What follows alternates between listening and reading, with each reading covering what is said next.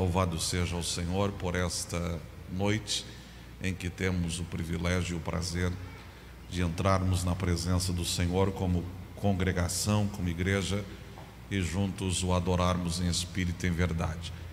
Eu louvo a Deus nessa noite porque nós temos alguns irmãos que passaram pela experiência de ter que enfrentar o Covid e hoje estão com a gente aqui. Louvo a Deus pela Elisângela, domingo passado já esteve né, com a gente, irmão Ademar, irmã Cleide, né, irmã Lourdes está aqui com a gente, em especial a vida do irmão Nivaldo. Dê um sinal com a mão, Nivaldo. Nivaldo, ele foi entubado, né? É, passou pelo vale da sombra da morte mesmo, né? muitos dias. E como eu não tinha o contato, mas a minha esposa sempre acompanhando a Juscelia, e ela dizia: Olha, um milagre tem que acontecer hoje. E nós dobrávamos o joelho de madrugada. Deus tem misericórdia do Nivaldo. E Deus resgatou ele do leito da morte, das garras da morte, Deus o tirou, cortou os laços da morte e devolveu ele com vida para a gente. Vamos aplaudir o Senhor por isso, gente. Louvado seja o nosso Deus para todos sempre, pelo milagre alcançado. Abramos as nossas Bíblias, Evangelho de Jesus Cristo, segundo escreveu Mateus, capítulo 10.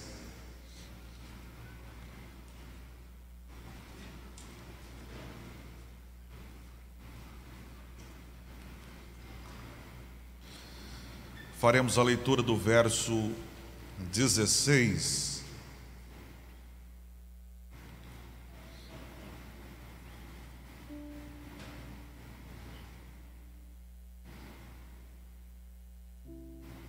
Quantos acharam, digam amém. Quem não achou, acompanhe com a gente uh, pelo Data Show. Diz assim: Eis que eu vos envio como ovelhas ao meio de lobos, portanto, sede prudentes como as serpentes e simples como as pombas. Acautelai-vos dos homens, porque eles vos entregarão aos sinédrios e vos açoitarão nas suas sinagogas e por minha causa sereis levados à presença dos governadores, dos reis, para lhes servir de testemunho a eles e aos gentios. Mas quando vos entregarem, não cuideis de como ou que eis de falar, porque naquela hora vos será dado o que haveis de dizer.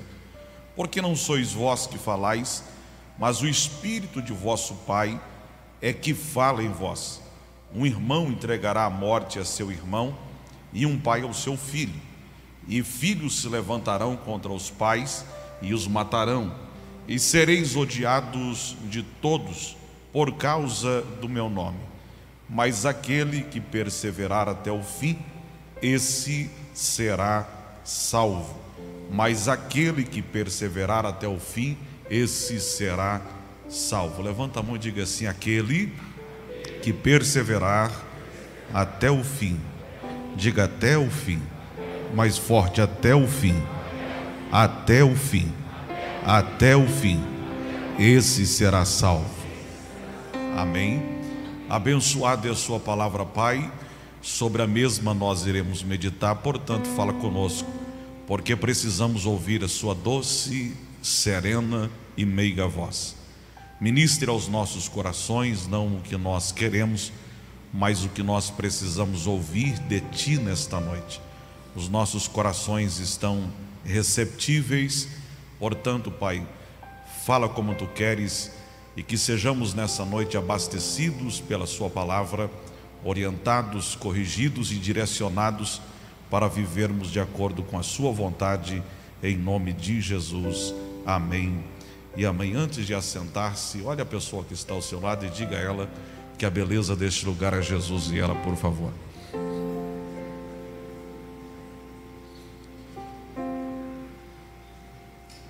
Meus amados irmãos, a Universidade de Stanford, na Califórnia, ela colocou em sua grade curricular uma matéria chamada de a ciência da força da vontade. A ciência da força da vontade. uma ciência que tenta explicar até onde a força da vontade ou pensamento positivo tem o poder de influenciar a nossa psique e o poder de influenciar o nosso corpo físico. Até onde eu vou em meus planos, sonhos e projetos, apenas dentro de um fator chamado força de vontade. Eu entendo que uma ciência assim é super interessante. Porém, não basta ter força de vontade. Alguém já disse que querer não é poder. Diga assim comigo: querer. Diga mais forte: querer não é poder. Nós sempre queremos algumas coisas e nem sempre alcançamos aquilo que queremos. Nós sempre desejamos algumas coisas e nem sempre alcançamos o que nós desejamos. A razão é única e óbvia. Às vezes nós não alcançamos o que desejamos porque falta a nós aquilo que eu disse a semana passada. Falta em nós a perseverança.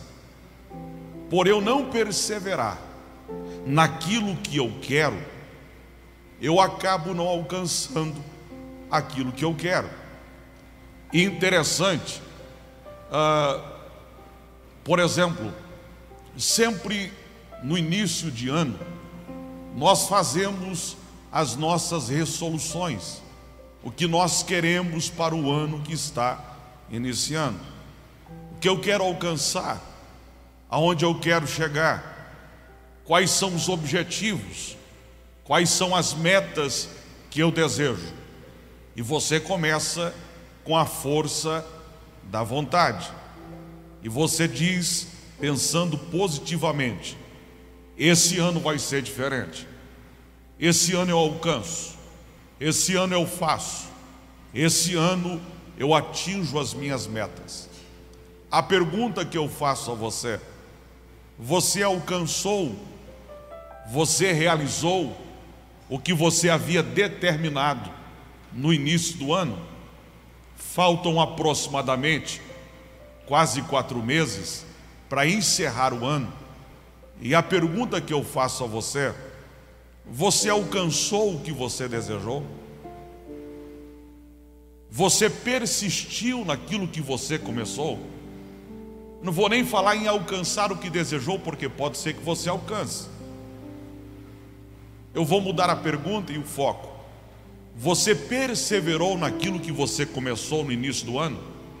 Exemplo: início do ano você diz assim: esse ano eu vou emagrecer, e eu vou começar a partir do dia 2, porque dia 1 é o dia de comer bastante, porque é o dia de festa, família está em casa, mas a partir do dia 2 eu inicio uma dieta, e você até começa mas você conseguiu cumprir com essa dieta? Você diz assim: esse ano eu não vou comer doces, não vou beber refrigerante. E você até começou com este propósito dentro de uma força de vontade. Mas a pergunta que eu faço a você: você conseguiu colocar isso em prática? Trazendo para um viés mais espiritual, você diz assim no início do ano: esse ano eu vou orar mais. Se eu orava 15 minutos, esse ano eu vou orar meia hora. E você até começou orando meia hora, mas você continua fazendo isso? Você disse assim: esse ano, pelo menos uma vez por semana, eu vou jejuar. E você até começou, mas a pergunta que eu faço a você: você perseverou nesse jejum? Aí você disse assim: e é uma promessa que todo crente faz. Esse ano eu quero ler a Bíblia toda. Eu vou ler. Inicia o ano, você começa Mateus, Marcos, Lucas e João. Eu falo para você, você perseverou em ler a Bíblia toda? Aonde você parou? Nós temos dificuldade em perseverar naquilo que nós queremos. Todos nós somos assim. Eu disse a semana passada que nós brasileiros temos este péssimo hábito. A gente começa, mas não termina. A gente inicia, mas não conclui. Muitos de vocês começaram a faculdade. A pergunta que eu faço: conseguiram concluir? Muitos abriram a empresa, mas conseguiram evoluir. Nós começamos, mas nós não concluímos por quê? Porque temos dificuldade em perseverar. Agora, a pergunta que eu faço é por que nós temos dificuldade em perseverar? Por que eu inicio e não concluo? Por que eu começo e não termino? Por que eu digo que vou alcançar algo e eu acabo não alcançando? Por que será que no meio do caminho eu desisto? A resposta, eu volto a dizer, é óbvia, é simples, é trivial e muito comum. Nós não conseguimos perseverar porque nós somos escravo ou escravos dos hábitos. Eu não consigo evoluir, eu não consigo persistir naquilo que eu quero, porque eu estou detido por um sistema que eu chamo de escravidão habitual. Diga-se comigo, escravidão habitual. Diga mais forte, escravidão habitual. Esta escravidão habitual, note isso para você não, não ficar perdido depois. A escravidão habitual, ela é formada por alguns fatores interessantes. Pastor, por que eu não consigo persistir? Porque você é escravo dos hábitos. Agora, estes hábitos que te escravizam, eles são construídos com alguns fatores. Primeiro, estes hábitos são construídos pela vontade. Diga-se comigo, a minha vontade é maior do que a persistência. Eu quero, eu quero, mas o desejo de parar, às vezes é maior do que o seu querer. Sim ou não? Ah, eu estou cansado demais, estou com sono demais. Ah, para mim já não dá mais. Até que eu queria, mas a vontade de parar é maior, então eu paro por aqui. Então, às vezes, aquilo que eu quero, através da minha carne, é maior do que o desejo de persistência. Segundo, porque nós somos escravos dos hábitos, pela nossa vontade. Segundo, pelos nossos vícios Diga assim comigo: os meus vícios me fazem desistir. Você quer, você quer realizar, mas os seus vícios, que são vícios habituais, te levam à desistência. Você quer chegar lá, mas os seus vícios habituais te levam à desistência. Por exemplo, você faz a promessa da dieta, mas comer para você não é uma questão de sobrevivência, é um vício, é uma dependência. Eu falo isso com, com, com direito de falar, porque eu tenho esse problema. A minha dimensão já me julga, já me entrega. Eu tenho esse problema. Você diz assim: eu quero, eu quero, eu quero emagrecer. Aí você diz assim: eu vou fazer uma dieta e eu vou concluir essa dieta. Mas o vício da comilança, e a gente acha que vício é só beber, fumar, mas isso vai além. Fala no seu corpo, não, você precisa comer. Não para a sua sobrevivência, e tem uma série de fatores que a gente inclui aí depois. Mas aí você fala, não, preciso comer. Ou seja, o vício que está em você de hábitos é maior do que a sua perseverança e por isso você desiste. Ah, terceiro, porque nós procrastinamos. Essa dificuldade que nós temos, essa escravidão dos hábitos, é formada também pela procrastinação. Volto à dificuldade que eu tenho em fazer a dieta. Você diz assim: eu não vou, eu vou emagrecer, não vou comer, por exemplo, eu gosto muito de arroz e feijão. Em casa, se não, se não tiver outra coisa, mas tendo arroz e feijão, para mim está bom demais. Ah, não tem carne, mas tem arroz feijão. Para mim não tem problema. Eu, eu como isso e fico extremamente satisfeito. Eu tenho dificuldade em festas, porque em festa não serve arroz e feijão. Ah, eu vou em churrascaria, Cláudia fala assim: você perdeu dinheiro porque você veio comer arroz e feijão. Eu falo, não sei o que eu faço, eu sou frissurado por isso. O arroz e feijão parece que não me convida, me atrai. Aí eu digo assim: eu não vou comer carboidrato esse ano. Aí eu chego um dia diante daquele arrozinho que, ou daquele feijão que foi feito no dia. E feijão é bom quando é feito no dia, né? Chega em casa parece que ele chama você. Aí você fala: Meu Deus do céu, logo hoje. Mas sabe de uma coisa? Eu vou começar a dieta amanhã. Aí você chega no outro dia em casa animado, poxa, ontem eu prometi que eu começaria a dieta hoje, vou começar hoje.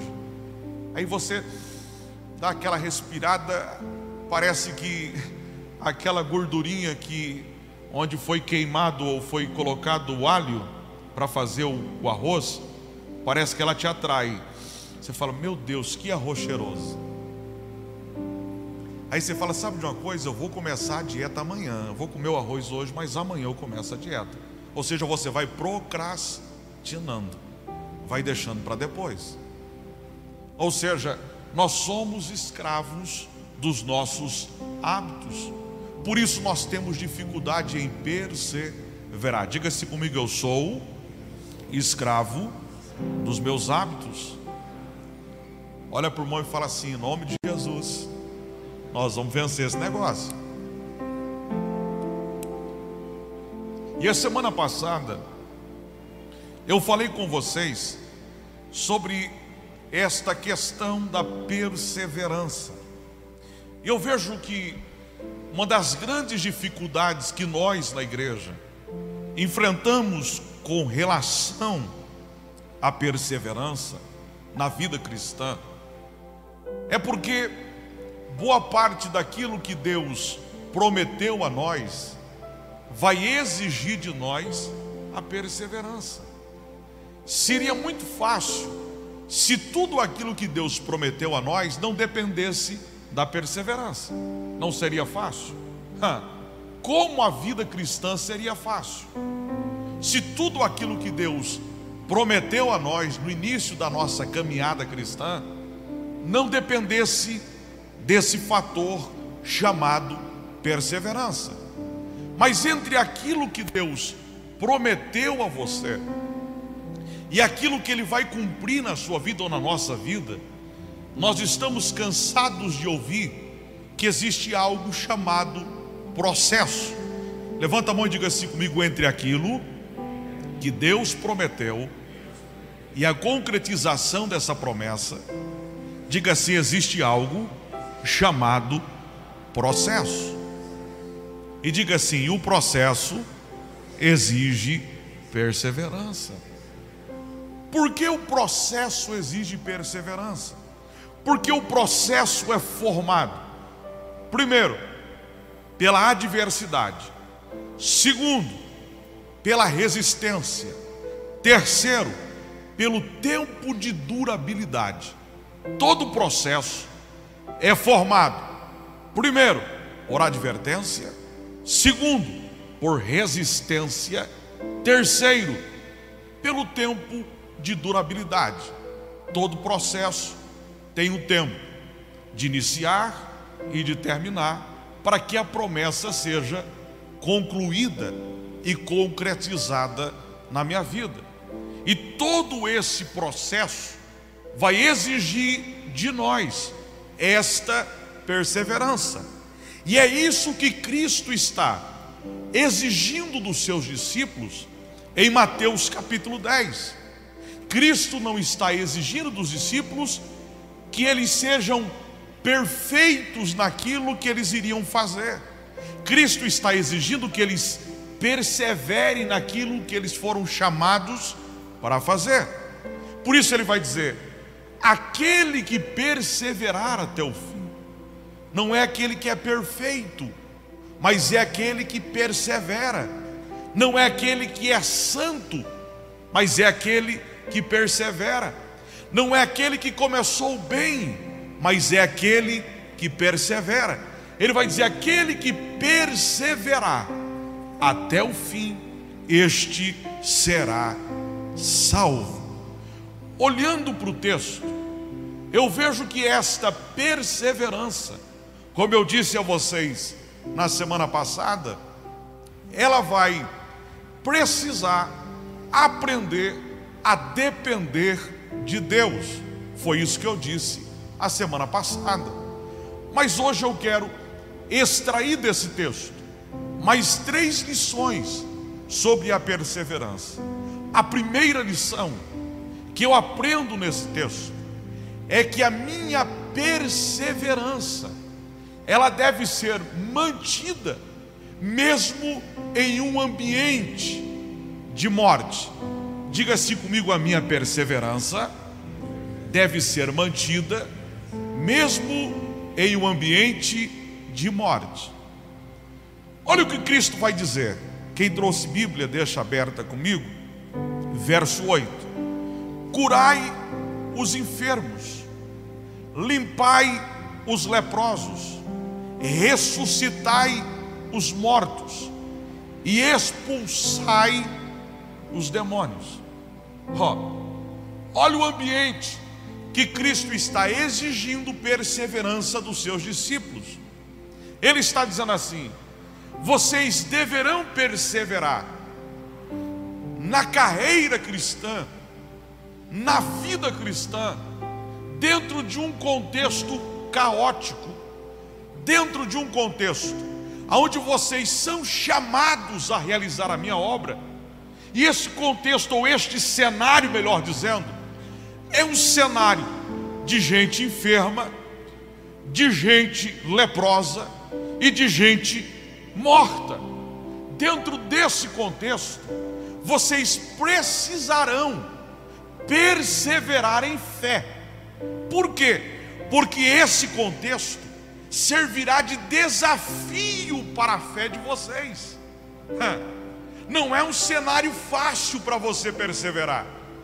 Não é uma missão fácil para vocês realizarem. Vai exigir de vocês um passo a mais de fé.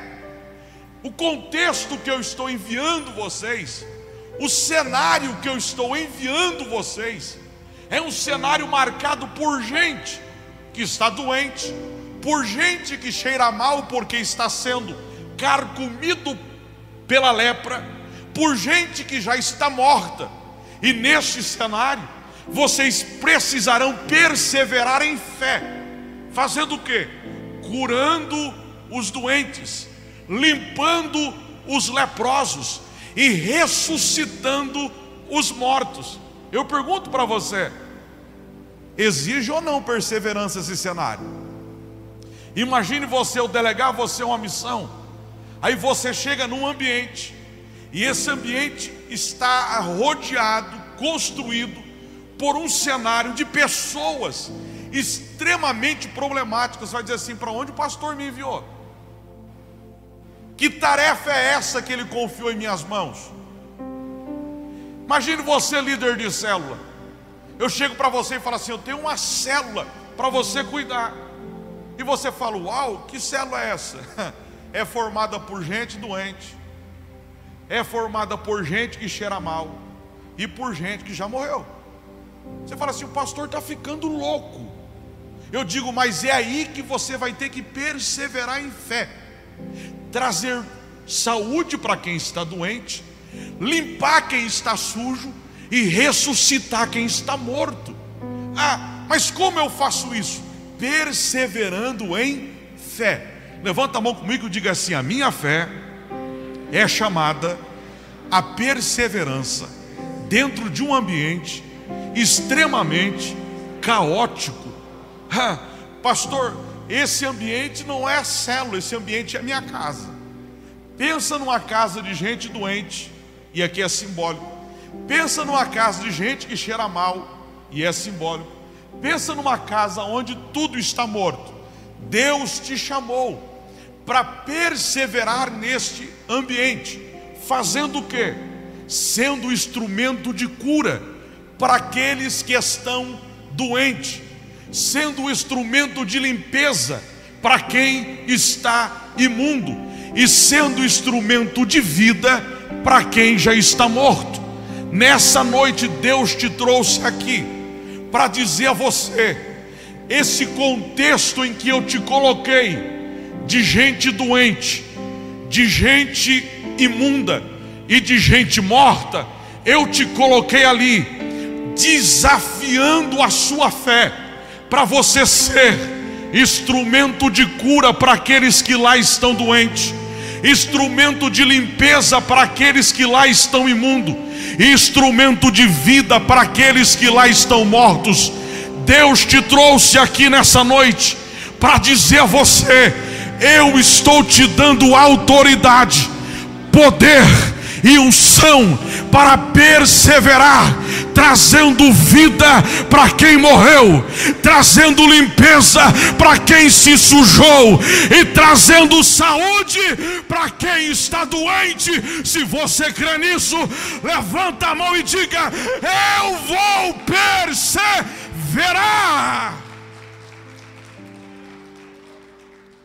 Oh, aleluia! Olha que desafio de fé. Ah, se fosse eu, cá entre nós, eu ia falar para Jesus: não tem uma igreja melhor para o senhor me colocar? Não tem uma célula melhor para eu pastorear? Não tem um ambiente melhor para eu trabalhar? Não tem uma família melhor para eu viver? Senhor, olha o que o senhor está entregando na minha mão: é um abacaxi, porém eu sou o instrumento de Deus para a cura deste lugar.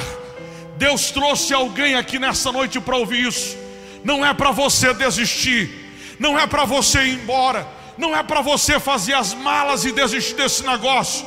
Deus te trouxe aqui para dizer para você: eu te preparei, eu te ungi, eu te dei autoridade para ser instrumento de cura dentro do ambiente onde você está, para ser instrumento de limpeza dentro do ambiente onde você está, para ser instrumento de vida dentro do ambiente que você está. Ei, olhe bem aqui para mim, te prepare para ver gente que está doente no ambiente onde você está inserido, ser curado por aquilo que você irá fazer neste ambiente. Te prepare para ver gente que está imunda dentro desse lugar ser limpa por aquilo que você irá fazer. Mas eu vou além, te prepare para ver gente que estava morta sendo ressuscitada por aquilo que Deus irá fazer através da sua vida. Ah, pastor, mas o cenário que Deus me colocou Pensa num cenário de gente incrédula. Pensa num cenário de gente difícil. Ah, mas a autoridade que Deus deu a você, antes de enviar os discípulos, Ele disse: Eu dou a vocês autoridade para curar os enfermos, para limpar os leprosos, para expulsar os demônios e para ressuscitar os mortos. Levanta a mão e diga assim comigo: nas minhas mãos está a autoridade. Diga mais forte: nas minhas mãos está a autoridade para mudar aquele ambiente.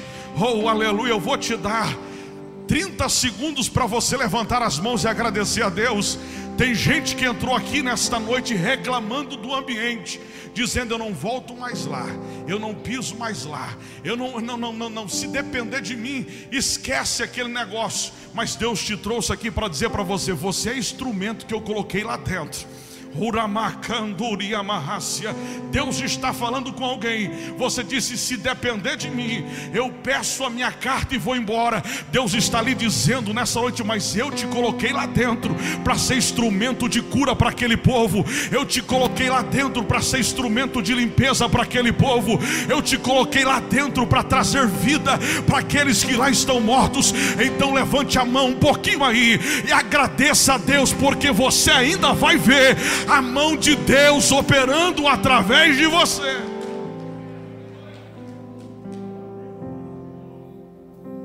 Curai os enfermos, limpai os leprosos, ressuscitai os mortos e expulsai os demônios. Perseverem aqui. Segundo, nós somos convidados, chamados por Cristo, a perseverar no ato de carregar a nossa cruz. Coloca a mão no coração e diga assim comigo: Cristo me chamou a perseverar em carregar a minha cruz. Olha para a pessoa que está ao seu lado, não fiz muito isso ainda. Então pergunta para ele assim: qual é a sua cruz?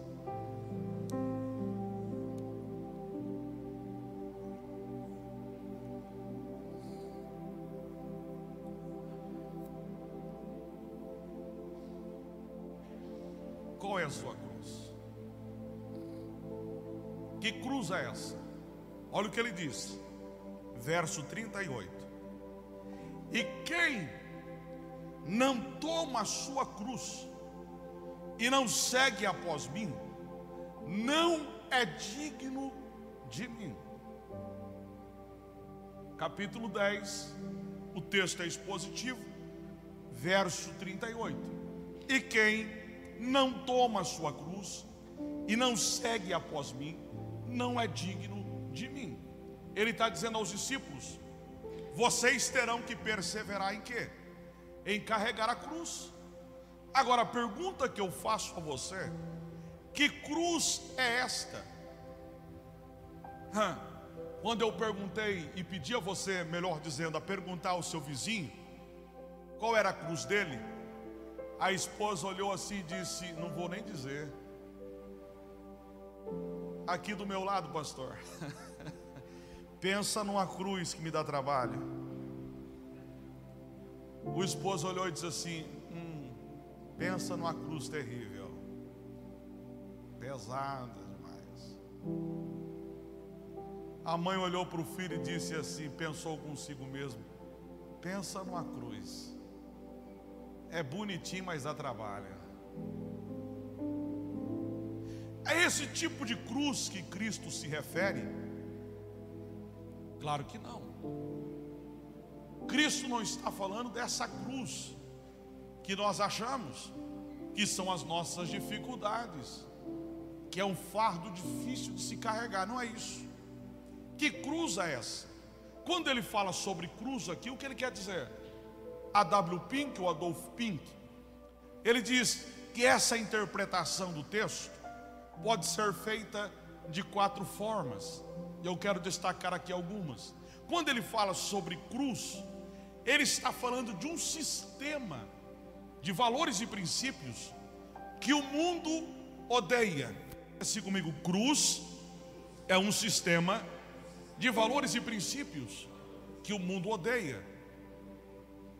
Quando ele diz assim, pegue a cruz, ele não está falando da cruz de madeira, ele está fazendo um convite aos discípulos a participarem, a participarem do reino, a participarem dos princípios desse reino, dos valores desse reino.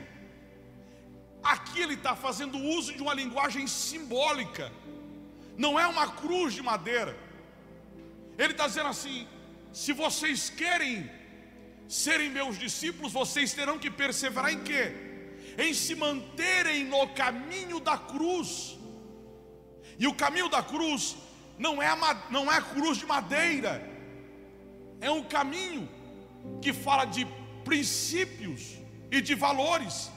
E esse caminho de princípio e de valores, esse caminho é odiado pelo mundo. O mundo detesta este caminho. E eu disse a semana passada a vocês que se nós abraçamos o Evangelho, se nós abraçamos a cruz, nós passamos a sermos odiados por quatro tipos de sistemas ou de fatores, queira lá como você deseja chamar. Nós somos, nós passamos a sermos odiados, primeiro, por um sistema político. Diga assim comigo: sistema político. Diga assim: o sistema político odeia a cruz. Olha para o irmão e fala assim: o sistema político odeia a cruz, odeia o Evangelho. Isso aqui é lógico, isso aqui é normal. Olha o que Cristo diz, e eu disse semana passada: vocês serão levados diante de reis e de governadores vocês serão levados aos tribunais. Ou seja, existe um sistema político que odeia a cruz, e por vocês abraçarem a cruz, este sistema também vai odiar vocês, a tal ponto de vocês serem introduzidos à presença de reis e governadores e tribunais para serem julgados. Olha o que ele está dizendo. Segundo, esse sistema que nós chamamos de cruz, sistema de valores e princípios, ele é odiado por um grupo que nós chamamos de político, mas por um grupo, eu disse semana passada, que nós chamamos de religiosos. Diga assim comigo: os religiosos dizem que ama a cruz, diga assim, mas eles odeiam a cruz. Ele diz assim: vocês serão expulsos das vossas sinagogas. Eles vão espancar vocês dentro da igreja. Eles vão espancar vocês dentro das sinagogas. Por quê? Porque existem religiosos na igreja. Existem religiosos dentro da sinagoga que eles não querem saber da cruz. Eles querem saber dos ritos e preceitos humanos, daquilo que eles pregam como valores não valores da cruz, mas valores da religião. Então, em nome da religião, eles vão tentar matar vocês. Olha para o irmão e fala assim: em nome da religião, tem gente que odeia você. Sim ou não? Sim ou não, gente? Tem gente na igreja que não gosta de você. Ah, pastor, o senhor está ficando doido aqui. Todo mundo ah, rasga, ah, joga confete, rasga seda todo mundo me abraça, mas tem gente que odeia você. Agora odeia você por qual razão? Porque são inimigos da cruz. E estão inseridos aonde? Dentro da igreja. Levanta a mão e diga assim comigo: tem inimigos da cruz dentro da igreja. Dá uma olhadinha por mão aí. Pergunta para ele assim, fala para ele assim: eu não adivinho. Diga para ele assim: Eu não tenho bola de cristal, mas eu espero que você não seja um inimigo da cruz.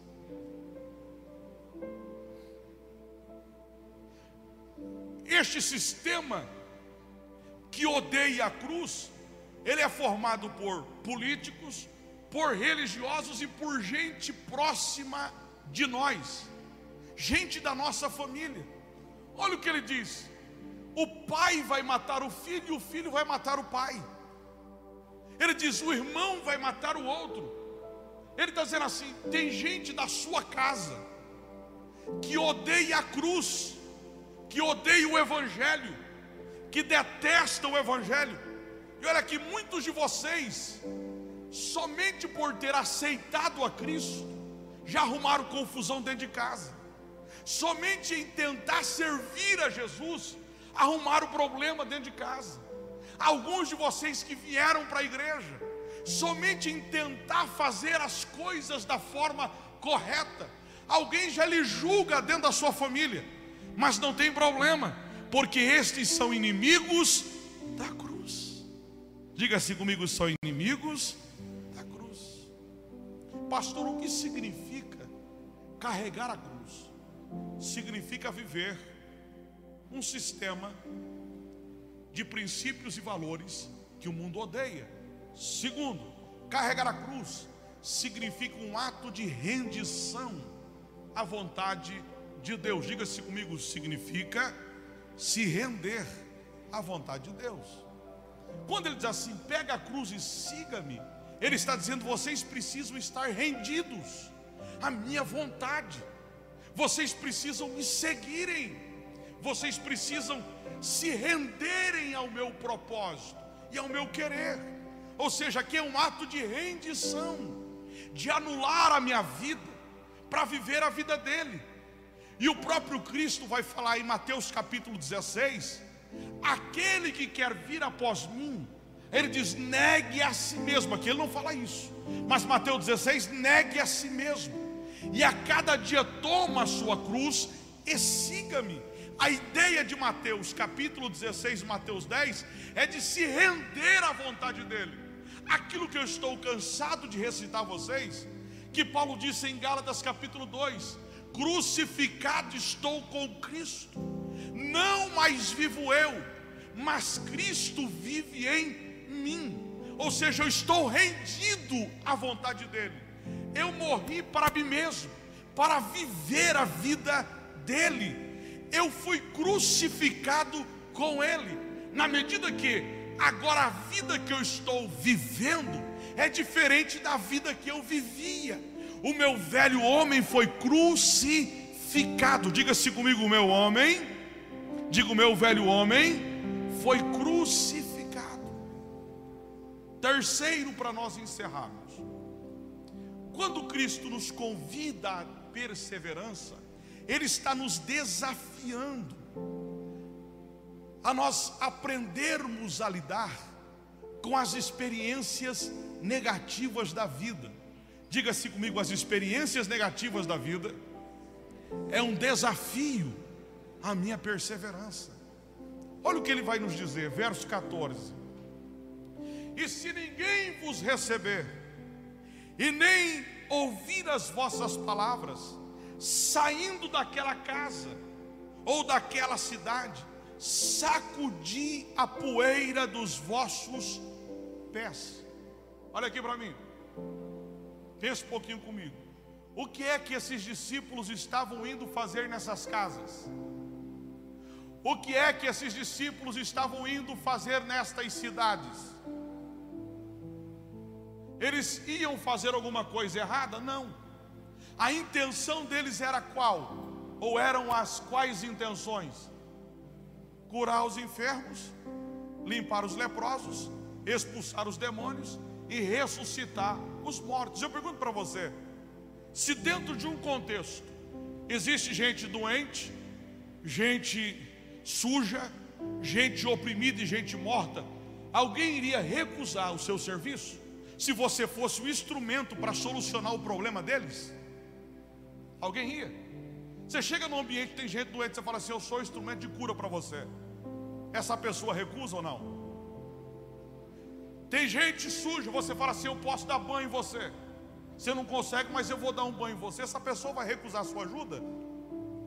Tem gente morrendo, e você diz assim: Eu posso estancar a sangria que está te matando. Essa pessoa iria recusar a sua ajuda? Tem gente possessa de demônios e você fala assim: Eu tenho o poder da libertação. alguém iria recusar a sua ajuda? Cristo está dizendo, provavelmente, alguém vai recusar, mesmo vocês estando cheios de boas intenções, mesmo vocês querendo fazer o bem, algumas casas não vão receber vocês, algumas cidades não vão receber vocês, e quando isso acontecer, não se frustrem, porque presta atenção comigo aqui, o que a gente faz quando a gente tenta ajudar alguém e esse alguém interpreta a nossa ajuda de forma diferente? O que, que a gente faz? A gente se frustra. Nossa, mas eu queria só ajudar. Eu ajudei fulano e ele me decepcionou. Você já se decepcionou com alguém que você ajudou? Sim ou não? Nossa, eu só quis ajudar, mas que decepção. Aí Cristo está dizendo assim: vocês não podem se frustrar com essas coisas. Vocês não podem se decepcionar com essas coisas. Eu estou preparando vocês para perseverarem quando forem frustrados quando forem decepcionados, porque na missão de vocês, na execução dessa missão, provavelmente alguém vai ferir vocês, mesmo vocês sendo instrumentos de cura, alguém vai tentar matar vocês, mesmo vocês sendo instrumentos de vida. Presta atenção, Deus trouxe alguém aqui nessa noite para ouvir isso. Mesmo você sendo instrumento de cura, alguém lhe feriu, mesmo você sendo instrumento de vida, alguém tentou lhe matar, e por isso você entrou aqui nessa noite, triste, extremamente angustiado, extremamente abatido, frustrado, decepcionado, mas Deus te trouxe aqui para lhe dizer: sacode a poeira da frustração, sacode a poeira da decepção e continue a sua trajetória, porque coisas maiores te esperam.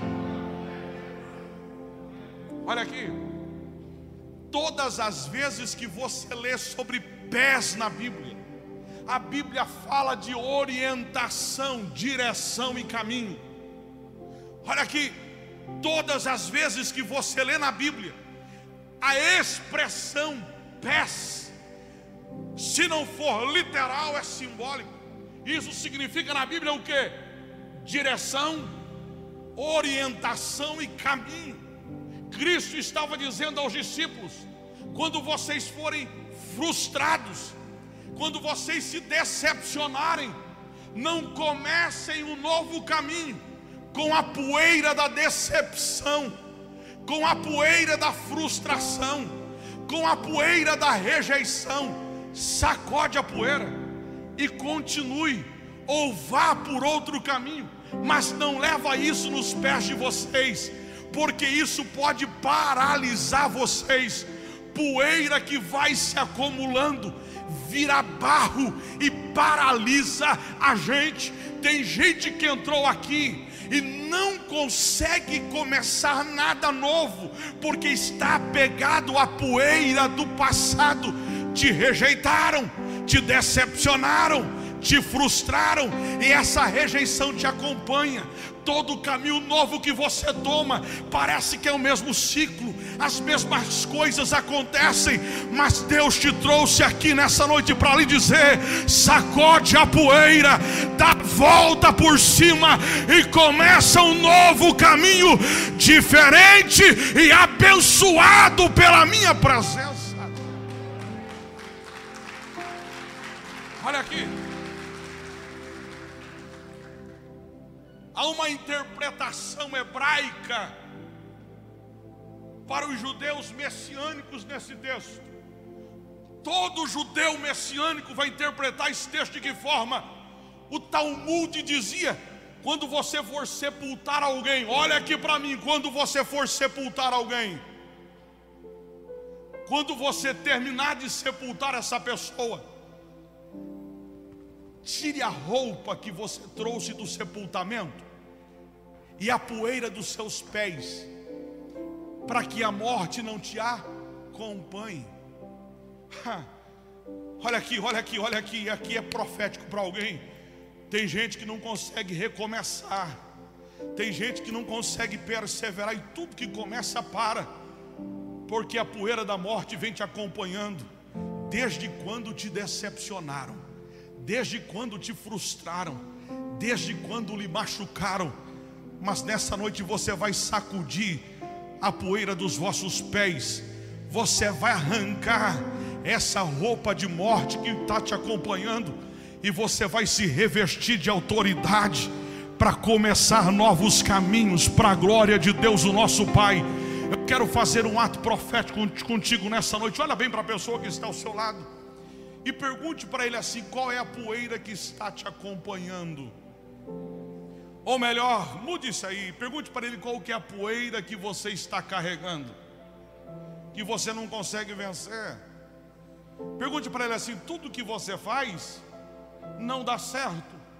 Diga porque você vem carregando algo que é preciso deixar para trás, deixar para trás, deixar para trás, deixar para trás, deixar para trás, deixar para trás. Os discípulos se frustrariam com certeza. Nós só queremos ajudar e esse povo não aceita. Cristo estava dizendo: Eu sei que vocês ficarão extremamente tristes mas para que a tristeza não acompanhe vocês, deixa para trás, deixa para trás, deixa para trás, deixa para trás, deixa para trás, deixa a, deixa a poeira da morte lá no cemitério, não carregue isso com você. Deus te trouxe aqui nessa noite para dizer a você: você vai deixar para trás hoje, você vai sacudir a poeira hoje e vai deixar para trás, como um ato profético, não é espiritual, é apenas um ato. Bata bem o pé no chão assim. Melhor, bata os dois pés. E diga assim comigo: tudo aquilo que me impedia de recomeçar e de perseverar. Diga assim: a poeira acumulada nos meus pés, no meu coração, na minha mente. Bata bem forte, diga assim: hoje eu estou batendo a poeira, tirando as poeiras dos meus pés para recomeçar, para perseverar. Diga eu vou viver algo novo de Deus. Diga porque a poeira vai ficar para trás. A poeira vai ficar para trás. Eu profetizo: esse trauma vai ficar para trás, esta frustração vai ficar para trás, essa decepção vai ficar para trás, este espírito de morte vai ficar para trás, esta paralisia vai ficar para trás. Deus tem novidade de vida daqui para frente. Se você crê, levanta a mão e adore ao nome de Deus nessa noite.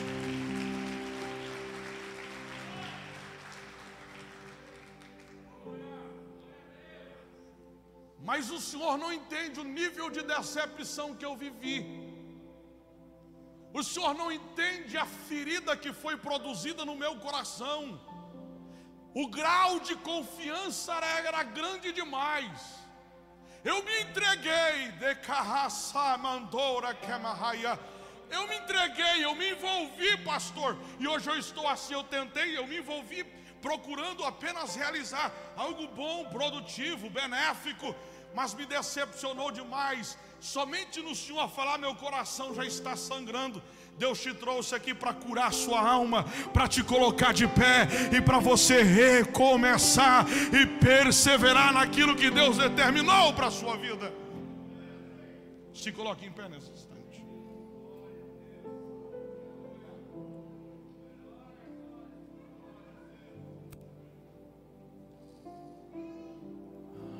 Amandarras. Olha por mão aí, bata o pé no chão, fala assim: bata mais aí, irmão. Diga sua, na sua história, diga para ele assim, na sua história tem muita poeira acumulada. Ah. O senhor não conhece o meu processo histórico, não é poeira mais não, é barro, é lodo. Deus te trouxe aqui para limpar os teus pés nessa noite. Você vai recomeçar nada mais vai te parar. você vai perseverar. A poeira vai ficar no lugar da rejeição e do abandono, porque Deus te trouxe aqui para marcar a sua história. Algo novo de Deus vai vir sobre a sua vida nessa noite. Eu sinto uma unção fresca de Deus caindo nesse lugar. Olha aqui para mim. Para nós concluirmos, porque eu não volto aqui, não volto nessa mensagem. Eu disse a vocês a semana passada que perseverar é persistir quando há razões de sobras para eu parar. Eu disse a vocês que a palavra perseverar no original hebraico é upomene. E essa palavra era o nome de uma planta que sobrevivia em ambientes desfavoráveis, mas não apenas sobrevivia, como frutificava. O ambiente não era para ela, mas ela foi colocada ali. Ela sobrevive desertos, ambientes frios, mas não só sobrevive, como ela produz. Então, só título de relembrar, olha novamente para o irmão para começar amanhã, segunda-feira, não brava, mas mansa, e diga para ele assim: Deus está lhe dizendo que se você perseverar, você vai sobreviver em um ambiente de morte. Diga, mas você não só vai sobreviver, como você vai produzir. Diga, produzir. Diga até ele se incomodar, produzir. Diga, você vai produzir. Diga, Deus tem uma estação de produtividade. Diga, frutos irão surgir nesse deserto que era para sua morte. Diga, frutos serão produzidos para a glória do nome do nosso Deus. Agora, para nós encerrarmos de fato, essa palavra perseverança eu disse a vocês a semana passada, no grego, e hoje eu quero concluir no hebraico. A palavra perseverança no hebraico é male ou aumale. E essa palavra tem um significado super interessante. Significa estar completo ou estar cheio. Diga-se comigo, quem persevera Coloca a mão no coração diga assim: é quem é completo. Diga assim, mas é quem está cheio também. Olha para a pessoa que está ao seu lado e pergunte para ela: você está cheio do quê? Vamos encerrar aqui, grupo de louvor. Olha o que o texto nos diz. Números 14, verso 24. Onde a gente encontra a palavra mali ou ao mali Números 14, 24. Se alguém puder projetar lá, projete para nós no Data Show. Isso, pode projetar aí. Consegue? Isso. 14, 24. Quem tem a Bíblia, a expressão mali ou ao mali vai aparecer ali. Porém, o meu servo Caleb, visto que nele houve outro espírito Olha por mão e diga assim: outro espírito. Caleb tinha o quê? Não, vamos lá, um, dois, três. Caleb tinha o quê? Não mais forte. Caleb tinha o quê? Visto que nele houve outro espírito. Por que Moisés, sendo usado por Deus, estava falando isso? Porque Moisés havia enviado doze espias para trazerem um relatório da terra. E dez retornaram trazendo um diagnóstico negativo da terra, dizendo assim: a terra tem moradores gigantes, é impossível conquistá-la.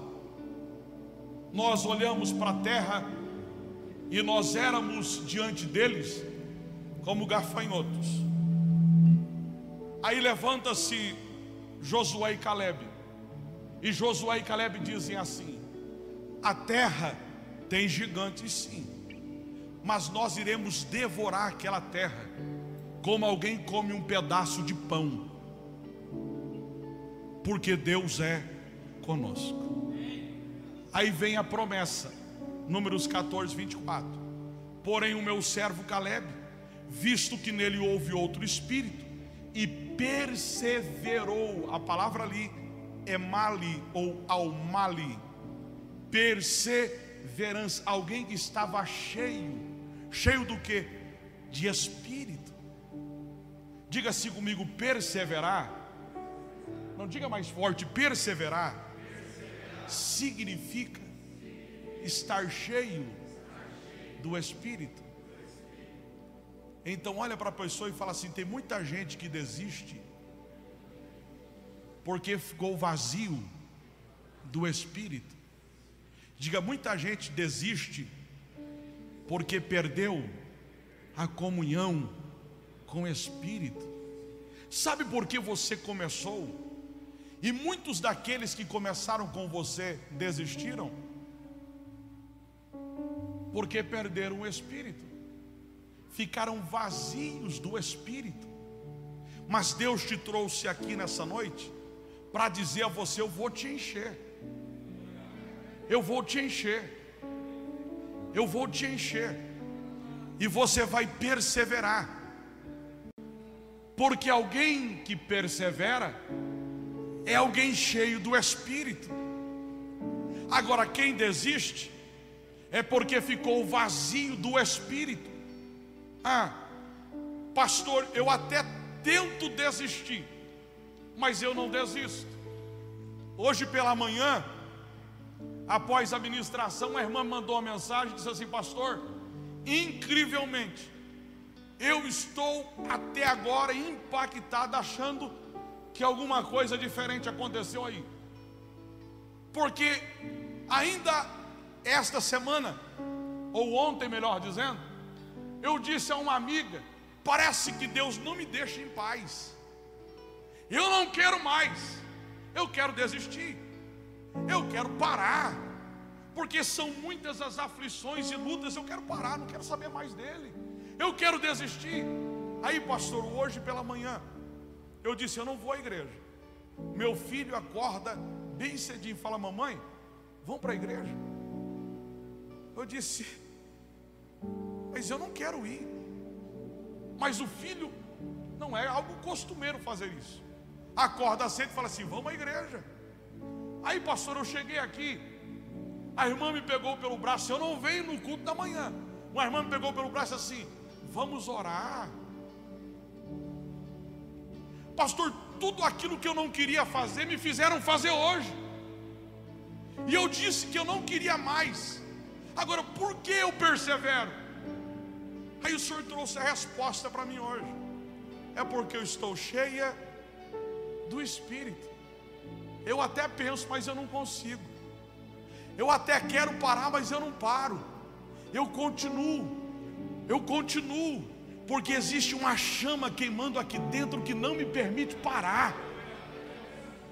Quando eu penso em parar, alguma coisa me impulsiona. Aí você não entende, você disse assim: é a última reunião, é o último culto, não vou mais esse negócio, vou entregar meu ministério, vou abandonar os meus discípulos, vou entregar esse negócio de célula, vou aproveitar a pandemia. Aí você vem para a igreja e Deus fala com você, o Espírito Santo enche você, aí você assim, eu não consigo abandonar esse negócio, por quê? Porque eu persevero e não paro, como tantos outros pararam, é porque Deus te chamou para perseverar, e para perseverar, Ele sabia que precisava precisaria te encher do Espírito Santo.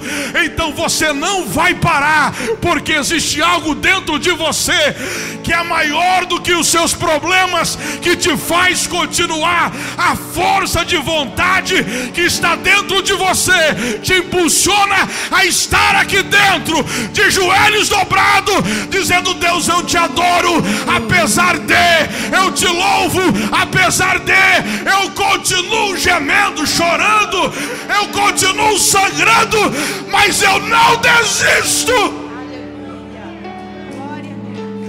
Existe um fogo dentro de você.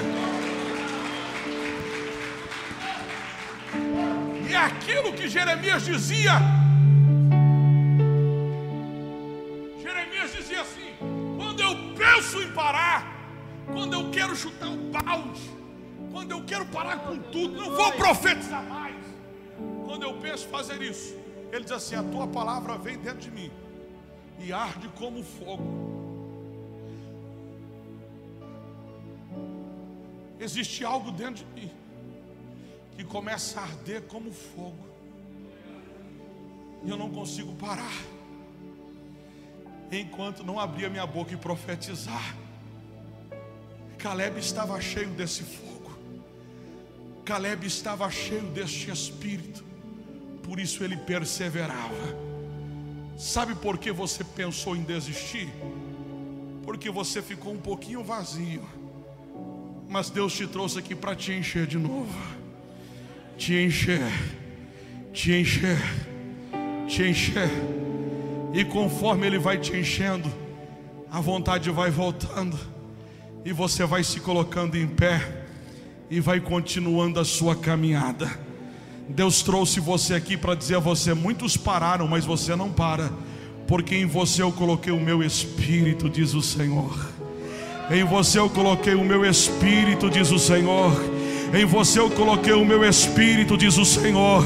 Em você eu coloquei o meu espírito, diz o Senhor. Olha aqui para mim, olha aqui, para, para, para, para, para, para, para. Olha aqui para mim, olha aqui para mim para, para, para um pouquinho aí. Para aqui para mim. Tem alguém que entrou aqui dentro. E você diz assim: até pecar eu não consigo pecar com sucesso. Tem gente que faz e fica escondido. Quando eu tento fazer, parece que alguma coisa acontece.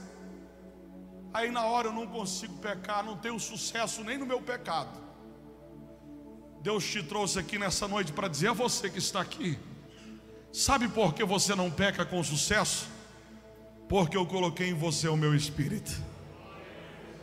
Você foi selado com o selo da perseverança. Você não para, você não cai. E se você cair, você levanta, porque você foi selado com o selo da perseverança. Por isso, aquele que perseverar até o fim será salvo. Deus te trouxe aqui para dizer para você: você não vai parar no meio do caminho, você vai continuar, porque no final uma coroa te espera. Você não vai desistir, porque no final eu tenho recompensa para a sua vida. Ah, pastor, mas a cruz, mas a cruz está pesada demais. Ah, está difícil demais esse evangelho. Deus trouxe você aqui para dizer a você: no final eu vou trocar a sua cruz por uma coroa. Levante suas mãos. E nessa noite, a única coisa que você vai pedir, diga: Deus me enche do Espírito. Coloca a mão na sua cabeça, grupo de louvor, por favor. Com a mão na cabeça.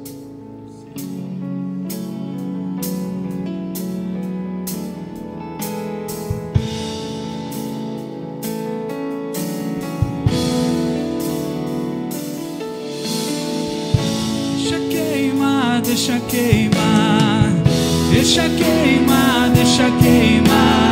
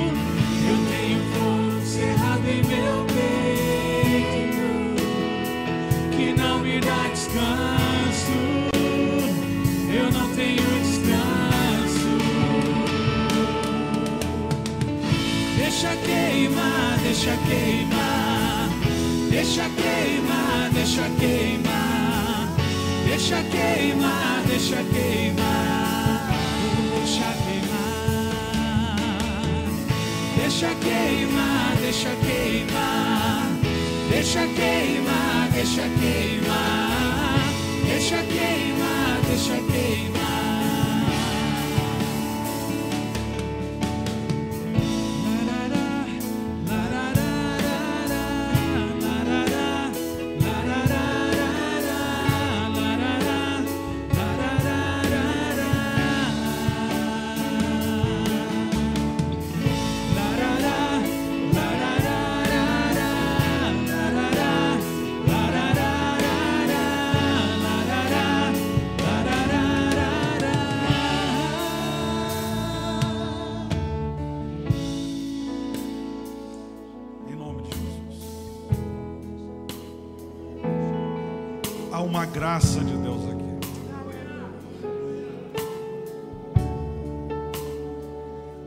Deus está me dizendo nessa noite que antes dele derramar o fogo sobre você hoje, ele está soprando no seu coração para remover algumas poeiras que foram acumuladas no seu coração e que estavam apegadas a ele. Uma brisa soprando nesse ambiente. Em corações que vêm há anos carregando poeiras de decepções e de frustrações, mágoas, dificuldade em perdoar, rancores, sentimento de abandono, de rejeição, experiências negativas que você viveu há anos atrás, portas que foram fechadas na sua cara, que lhe causaram tantas dores, e todas as vezes que você lembra, Parece que isso te paralisa e te puxa para trás. Relacionamentos que você entrou, que foram doentios na sua vida, são como poeiras acumuladas ao longo da história no seu coração. Mas Deus te trouxe aqui nessa noite, e Ele está te dizendo: antes de eu te encher com o fogo do meu espírito, o meu espírito está soprando sobre o seu coração, removendo essa sujeira, removendo essas poeiras que foram acumuladas. Tem gente aqui nessa noite que está sentindo como se o coração estivesse apertado demais. Hoje pela manhã, enquanto eu ministrava, Deus me dizia: tem gente que vai sentir como se fosse tendo agulhadas no coração. E alguém depois disse, pastor, eu não consigo parar de sentir isso. E tem gente aqui nessa noite que a dor que lhe causaram foi tão profunda que o Espírito Santo parece que no ato de arrancar a poeira, ele precisa também fazer uma cirurgia cardíaca em você Aí você está aqui com o coração extremamente dolorido. Enquanto eu falo, parece que vai apertando, apertando, apertando. Deus está me dizendo: Eu estou curando essa pessoa nessa noite.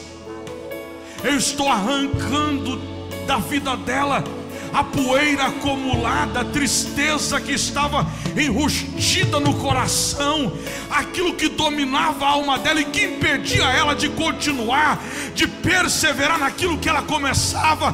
Eu estou arrancando isso hoje, eu estou limpando o coração dela, porque a partir desta noite eu vou começar uma nova história na vida dele. Ei, se for você nessa noite, levante a tua mão e agradeça a Deus. Tem limpeza acontecendo no seu coração nessa noite. Deixa queimar, deixa queimar. Deixa queimar, deixa queimar. Deixa queimar, deixa queimar.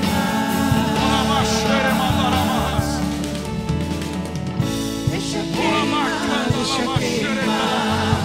Deixa queimar, deixa queimar. Seja nessa noite visitado pelo Espírito Santo. Ei, você que entrou aqui dizendo eu vou parar, eu vou desistir. Não adianta mais. A melhor coisa que eu faço é abandonar essas coisas. Até hoje não deram certas para mim. Eu vou abandonar esse negócio. Amém. Eu vejo como se fosse malas sendo desfeitas.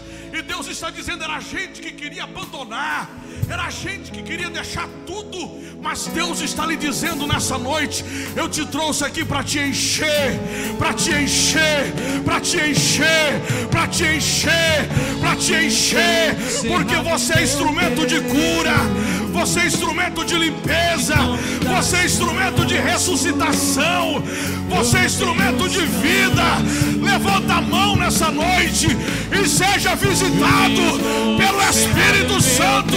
Agora, vai, vai, vai, vai, vai,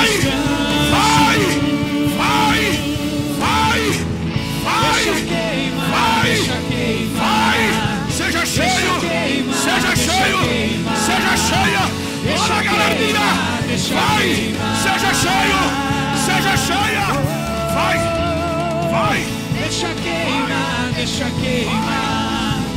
Deixa queimar, deixa queimar. Deixa queimar, deixa queimar. sopra, fogo do Espírito, fogo do Espírito, Deixa queimar, Fogo do Espírito, vem. Deixa queimar, Vem. deixa queimar. vem, Deixa queimar, deixa queimar.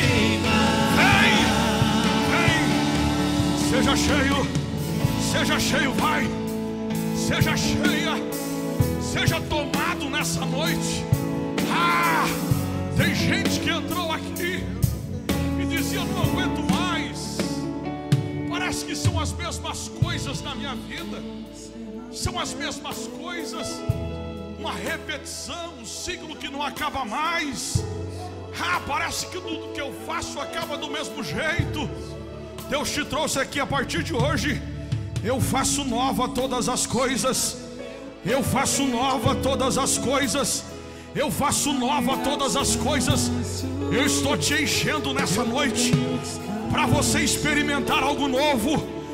Eu não vou encerrar, porque eu sinto nessa noite que agora Deus vai derramar algo novo sobre algumas pessoas. Não é sobre todos, é sobre algumas. Levante a mão, levante a mão, levante a mão, levante a mão, e você vai cantar. E enquanto você cantar, você vai ser visitado como há muito tempo você não era. Vai. Vai. vai, diga a Deus: queima o meu coração nessa noite, queima minha alma nessa noite, queima meu espírito nessa noite. Eu não tenho descanso.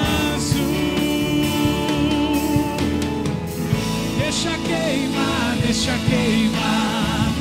Deixa queimar, deixa queimar. Deixa queimar, deixa queimar. Deixa queimar. Deixa queimar. Aumenta o som da sua voz, vai. Vai. Deixa queimar, Vai. Vai, o Espírito de Deus está derramando sobre a sua vida nessa noite. É maior do que a dor que você sente. É maior do que a dor que você sente. É maior do que a dor que você sente. Vai, vai, seja cheio, seja cheio, seja cheio, seja cheio. Vai, vai, vai, vai, seja cheio, seja cheio, deixa seja cheio, seja cheio, seja cheio, seja cheio, seja cheio, seja cheio, seja cheio, Deixa queimar, Seja cheio lá na galeria. queimar. lá na galeria tem alguém. queimar, deixa queimar. Amarra, Deixa queimar, deixa queimar. amarra, Lá na galeria tem poucas pessoas, lá na galeria. Deus manda dizer para alguém que está lá na galeria. Há muito tempo, há muito tempo você vinha insistindo nesse pecado. Mas eu te trouxe aqui nessa noite para lhe dizer que o Espírito que eu coloquei sobre você é santo, é santo, é santo, é santo. Por isso você não consegue, por isso você não continua nele, no pecado. Eu te chamei para ser cheio do meu Espírito que é santo. Você até pensa em parar e desistir, achando que esse negócio não é para você de santidade, mas você persiste, porque o meu espírito está sobre você ainda.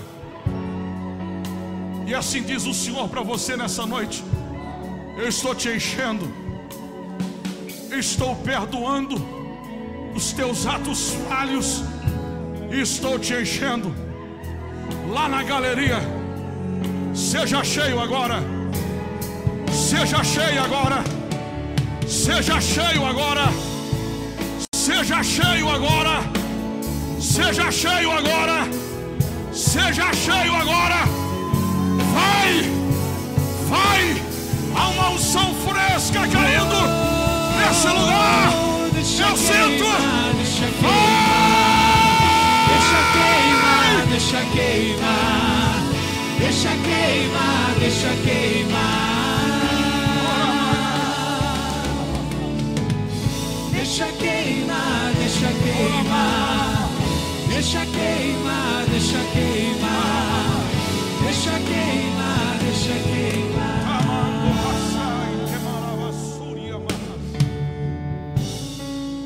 Coloca a mão na sua cabeça e diz assim comigo, diga assim comigo, Deus me encheu para perseverar. Diga então em nome de Jesus. Nessa noite eu tomo posse da minha bênção e da minha autoridade.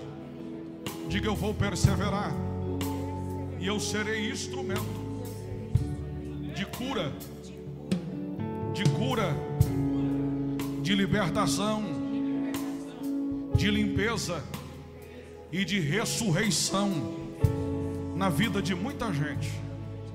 Diga começando hoje. Diga mais forte começando hoje.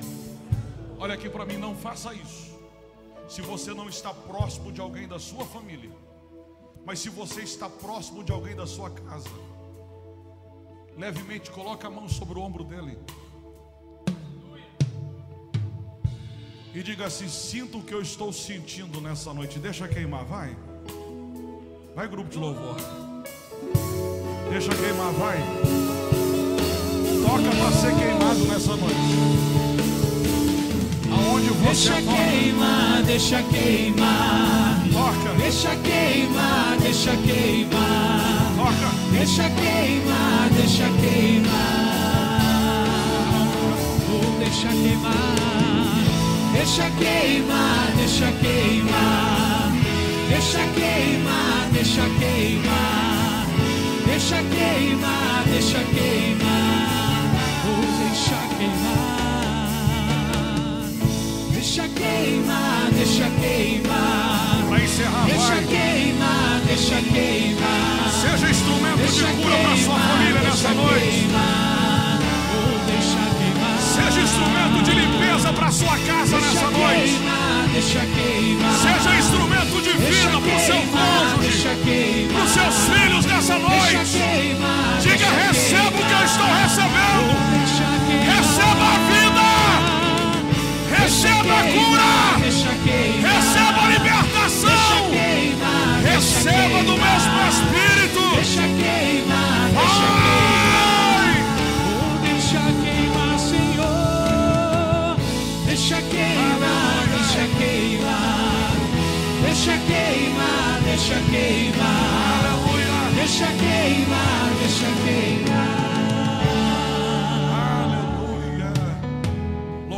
Seja o nosso Deus. Você pode aplaudir o Senhor teu Deus nessa noite? Então olha bem para a pessoa que está ao seu lado, bem nos olhos dela. E diga assim: você não estava continu- conseguindo continuar. Diga, você não estava conseguindo continuar. Diga mais hoje. Deus me colocou diante de você para lhe dizer: você não vai parar. Você não vai parar. Diga, você não vai parar.